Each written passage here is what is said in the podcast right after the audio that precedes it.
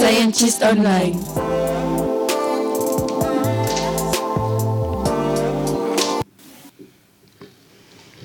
Bonjour à toutes et à tous, je suis Jess et vous êtes sur Radio Condo.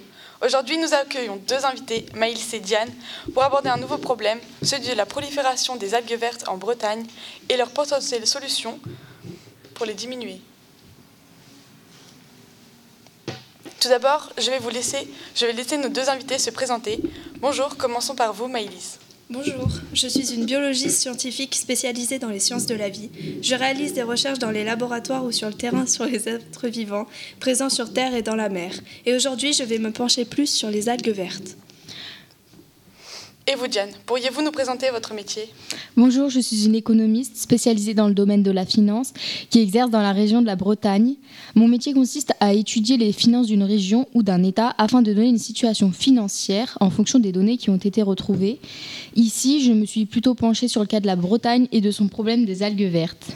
Tout d'abord, Maëlys, pourriez-vous nous expliquer d'où viennent toutes ces algues vertes? Qui, euh, qui provoquent ces marées et pourquoi se reproduisent-elles en si grande quantité sur les côtes bretonnes les algues vertes se multiplient en se reproduisant sur les côtes bretonnes sous forme de marées vertes. Leur croissance s'explique par trois raisons en Bretagne. La mer est peu profonde et claire, ce qui permet une photosynthèse efficace. Ensuite, le courant est assez faible et donc il ne permet pas de disperser les algues au large. Et enfin, parce que les eaux sont saturées de nutriments. L'azote et le nitrate sont les principaux retrouvés. Il y en a environ 40 mg par litre et il faudrait ramener la concentration à moins de 10 mg par litre. Dans certaines rivières bretonnes, cela peut atteindre jusqu'à 80 mg par litre. L'azote et le nitrate viennent d'une agriculture beaucoup trop intensive qui utilise des pesticides contenant ces nutriments. Ils vont soit être absorbés par la terre et atteindre les nappes phréatiques qui vont alors s'écouler dans les rivières puis dans l'océan, ou soit la pluie va entraîner un fort flux d'azote directement dans les cours d'eau par ruissellement. Merci pour ces précisions. Et vous, Diane, pourriez-vous nous parler de l'impact de ces marées vertes sur l'économie de la région de la Bretagne? Oui, bien sûr. Alors, il faut savoir que les nuisances sont visuelles et très odorantes.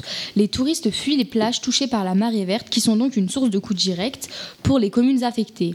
Les odeurs dégagées par temps chaud pour cause des accumulations d'algues en putréfaction, c'est-à-dire la décomposition des corps, ont un impact négatif sur le tourisme, ainsi que la valeur des biens immobiliers des littoraux concernés. À ce jour, aucune étude exhaustive n'a permis de quantifier l'impact des marées vertes sur les différents secteurs de l'économie littorale. Néanmoins, cinq hôtels ont déjà fermé leurs portes. Merci. Vous nous avez parlé des impacts désastreux et préoccupants de l'économie, mais j'aimerais que Maïlis nous présente, les impacts sanitaires de ces algues vertes. Oui, donc les algues sont mortelles seulement quand elles sont sèches. Il faudrait donc organiser une récolte d'algues avant qu'elles sèchent. Mais si on ne les ramasse pas, elles deviennent toxiques en libérant différents composants gazeux, comme le sulfure d'hydrogène, dès que n'importe quel être vivant marche dessus, puisqu'une bouffée peut être mortelle si inhalée. D'ailleurs, plusieurs personnes et animaux en sont déjà morts. Je ne m'attendais pas à autant de dégâts humains. Ces bénévoles seraient vraiment une bonne solution à court terme, je pense, mais seraient-ils euh, en sécurité? Ne voudrait-il pas mieux que ce soit l'État qui s'en charge ou bien la région de la Bretagne? Diane, donnez-nous votre avis. En raison des différentes nuisances et des risques pour la santé, le ramassage quotidien des dépôts d'algues vertes est nécessaire le coût de ramassage des tonnes d'ulves échouées en 2009 a coûté très cher. En effet, 800 000 euros pour un peu plus de, 60 000 mètres cubes. Le recyclage, lui, coûte entre 10 et 30 euros par tonne d'algues vertes. Le ramassage des algues vertes est pris en charge par l'État.